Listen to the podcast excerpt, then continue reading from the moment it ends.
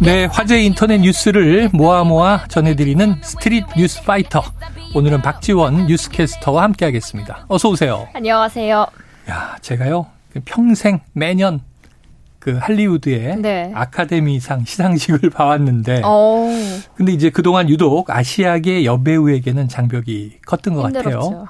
그런데 95년 오스카의 역사가 새로 쓰여졌다. 네. 자, 어떤 쾌거가 있었던 겁니까?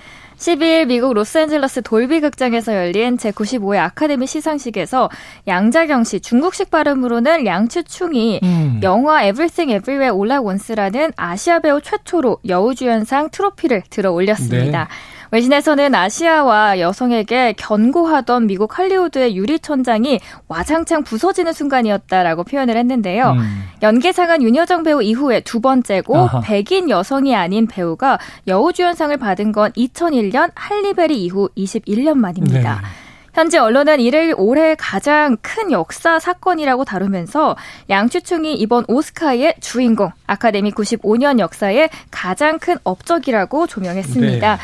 이 영화 방금 말씀드렸던 Everything Everywhere All at Once는 아시아계 미국인 가족이 다중우주를 넘나들게 되면서 벌어지는 이야기입니다. 올해 아카데미 시상식에서 작품상, 뭐 감독상 등 7관왕에 오를 정도로 어. 명성이 어. 굉장히 높습니다. 이번 양자경 씨의 수상 소감이 더욱더 특별하게 그리고 화제가 되었는데요. 그 소감은 이랬습니다. 음. 나를 지켜보는 소녀, 소년들에게 희망과 가능성의 불꽃이 되길 바란다. 음. 여성 여러분 모든 전 세계 어머님들께 바칩니다. 음. 왜냐하면 그분들이 바로 영웅이기 때문입니다. 네. 전 세계를 울렸다고 합니다. 그간 오스카상은 아시아와 여성에게는 유독 좀 무거웠습니다. 따라서 이번 양자경 씨의 수상은 여러 의미를 지니는데요.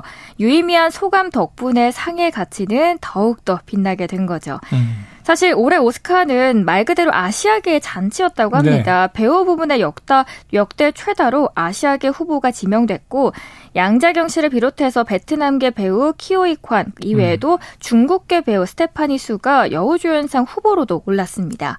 그런데 이번 후보로 오른 게 그저 기대는 릴레이 수상으로까지 이어졌습니다. 네. 뭐 87년 만에 아시아계 여우 주연상 후보가 된 양자경 씨가 말씀드렸던 대로 최대 경쟁자 타르의 케이트 블란쳇을 누르고 수상에 영예를 안았고요. 네. ኳ는 두 번째 아시아계 나무조연상 수상자가 됐습니다. 음. 여기에 대해서 김효정 영화평론가는 아카데미가 아시아계에 남은 마지막 장벽까지 무너뜨렸다면서 대중적인 배우상 부분에서 혁명적인 변화가 일어난 것은 의미 있는 진보라고 평가를 했습니다. 네. 뭐 누리꾼들도 한마디씩 했는데요. 와, 진짜 대단하다. 잘 되길 바랬는데 드디어 해냈구나. 양자경 씨 드디어 빛을 보는구나. 어려운 어, 그 유리를 이렇게 깨셨네요 등의 반응을 보였습니다. 야, 대단해요. 저도 이 영화 봤는데 네. 너무 재밌더라고요. 특히 이제 엄마와 딸이 보면 네. 눈물 펑펑 쏟을 그런데 아주 장르도 좀 특이하고 음. 양자경은 저희 젊을 때는 무협 영화, 액션 영화의 히어로, 히로이 히어로인이었는데 이런 또 아카데미를 거머쥐는 걸 보니까 짠합니다. 보셨어요 영화? 저는 보진 않았지만 주말에 네. 볼 예정입니다. 네. 어머니하고 꼭 같이 보시길 네, 바래요. 가족들과 함께. 네. 자, 다음 이슈 볼게요. 자, 이 초등생 초등생을 가둔 네. 50대가 구속 기소가 됐는데 알고 보니 이게 처음이 아니고요. 음. 심지어 유사 범죄가 계속 있었다. 어떻게 이럴 수가 있었죠?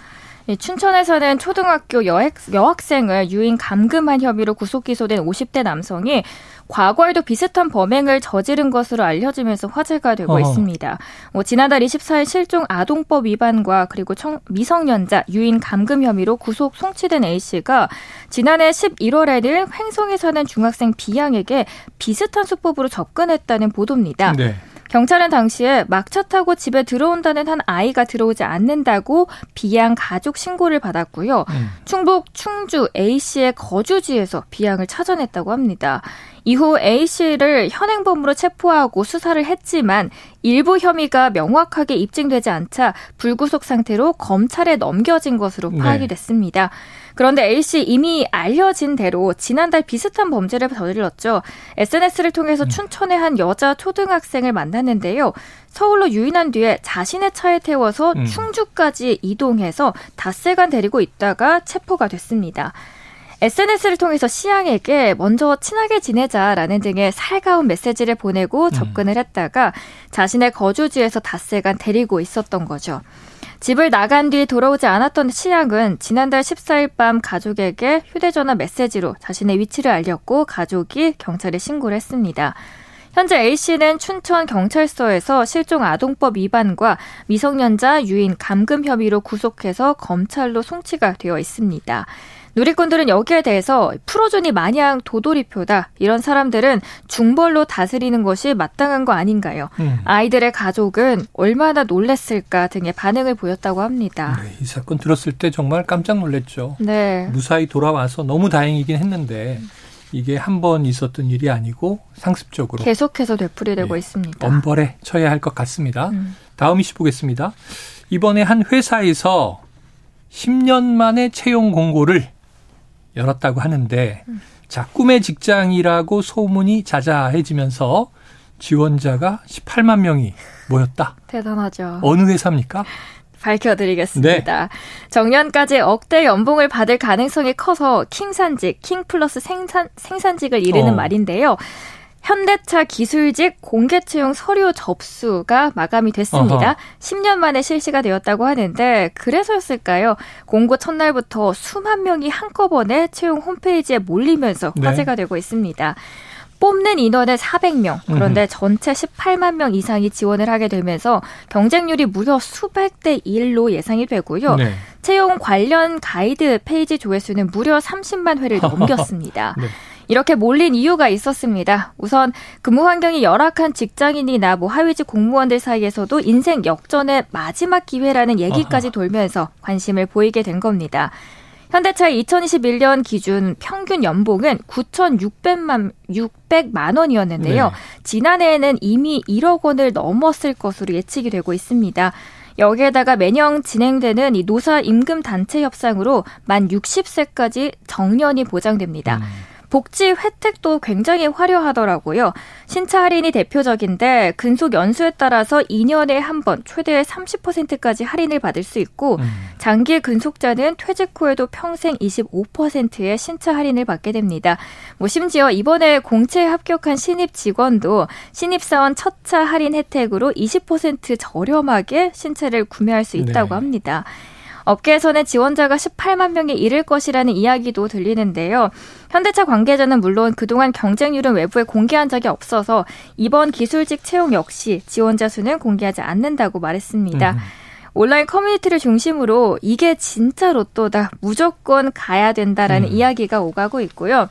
비교하는 글도 올라오는데 현대차 생산직 vs 7급 공무원 등의 비교 글 또한 넘쳐나고 있습니다. 네. 지금 커뮤니티에서. 야, 요즘 뭐 공시생들이 좀 인기가 뜸해지면서 네. 노량진이 많이 한산해졌다 이런 얘기가 있었는데 네.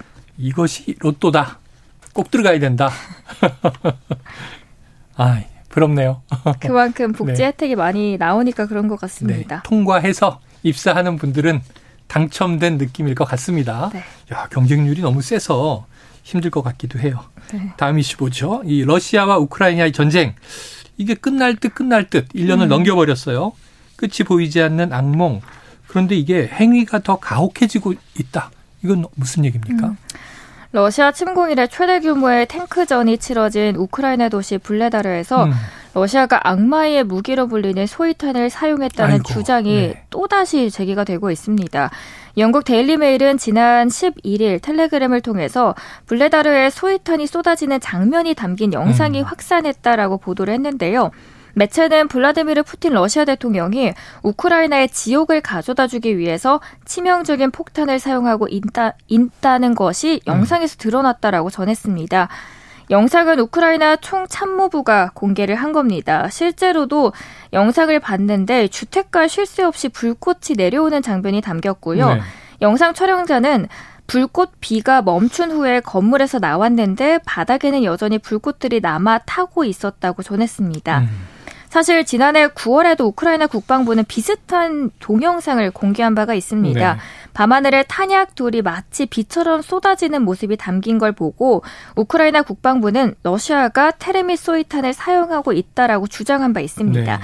이 방금 말씀드렸던 테레미소이타는 연소시의 온도가 최대 2,500도에 달합니다. 사람의 몸에 닿으면 이 뼈까지 녹아내릴 아유. 수 있어서 악마의 무기로 불리는데요. 네.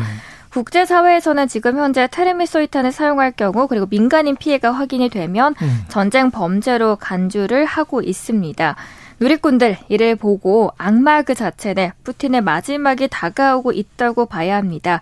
전쟁은 정말 잔인한 상처를 남긴다. 누구를 위한 싸움인가 등의 반응을 보였습니다. 그러게요. 이게 너무 국제사회가 뭐랄까요? 이 전쟁을 멈추는데 참 무기력한 것 같아요. 그렇죠. 유엔도 힘이 없고 그냥 이제 서방 국가들은 우크라이나를 이제 지원하는 정도로 네. 하고 있는데 전쟁이 오래 갈수록 인명 피해만 커지는 일입니다. 음. 좀 이게 우리 시대에 21세기에는 전쟁이 빨리 자취를 감췄으면 좋겠는데요.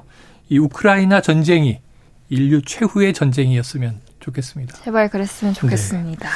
자, 오늘 말씀은 여기까지 정리를 해봐야 되겠네요. 네. 지금 뭐 이번 주도 또 여러 가지 좋은 소식 많이 좀 갖다 주시기를 기대합니다. 그렇도록 하겠습니다. 천만 구독자를 위해서. 아, 천만 구독자. 저희 골드 버튼 보셨군요. 네. 네, 100만은 돌파했는데. 다이아몬드를 위해서 네, 열심히 하겠습니다. 박지원 캐스터의 덕에 천만을 한번 노려보도록 하죠. 네. 지금까지 박지원 뉴스캐스터였습니다. 고맙습니다. 수고하셨습니다.